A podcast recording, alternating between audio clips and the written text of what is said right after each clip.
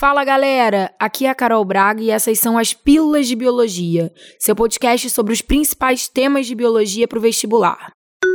A pílula de hoje é sobre respiração celular aeróbia nos eucariotos. Eita, tema bom para revisar e não errar mais em prova, hein, galera? A glicose é o substrato energético preferencial das nossas células. Sua oxidação começa no citosol em uma etapa chamada de glicólise. A glicólise consiste em uma cascata de 10 reações químicas catalisadas por enzimas que culmina na produção de duas moléculas de piruvato, que na sua forma ácida é também conhecido como ácido pirúvico, consumindo duas moléculas de ATP e gerando quatro. Logo, o saldo energético da glicólise acaba sendo de 2 ATPs. Isso é bastante importante de você saber, porque é bastante perguntado nas provas. Na respiração, os piruvatos vão para dentro das mitocôndrias, onde sofrem oxidação, catalisada por um complexo enzimático chamado piruvato desidrogenase, que se localiza na membrana interna da mitocôndria, gerando a partir de cada piruvato uma molécula de CO2 e uma molécula de acetilcoenzima A, ou simplesmente chamada de acetil-CoA. Essa etapa é chamada de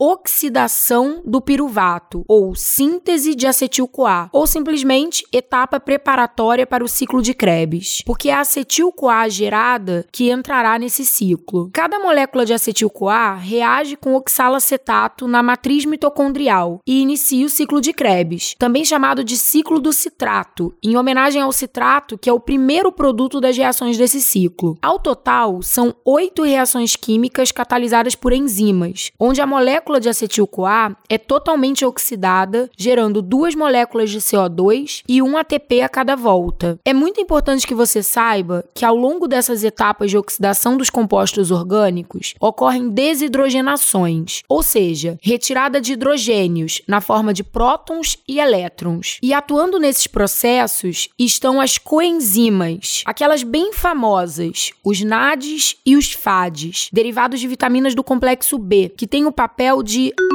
aceptores intermediários de hidrogênios. À medida que as coenzimas NADs e FADs vão captando os hidrogênios, elas vão sendo reduzidas. Nesse contexto, entra a última etapa da respiração celular, chamada de cadeia respiratória, que ocorre na membrana interna da mitocôndria, mais conhecida como cristas mitocondriais. Os NADs e os FADs reduzidos se reoxidam, entregando seus prótons e elétrons a proteínas que fazem parte da cadeia respiratória. A partir daí, começa um transporte de elétrons entre essas proteínas, que termina com o gás oxigênio atuando como aceptor final de hidrogênios, gerando assim moléculas de água. A energia absorvida dos elétrons transportados é aproveitada aproveitada por algumas proteínas da cadeia para bombear prótons da matriz mitocondrial para o espaço intermembrana, ou seja, aquele espaço entre a membrana interna e externa da mitocôndria. Assim, nessa região vão se acumulando prótons que só podem retornar à matriz mitocondrial passando por um complexo enzimático integrado à membrana interna da mitocôndria, chamado de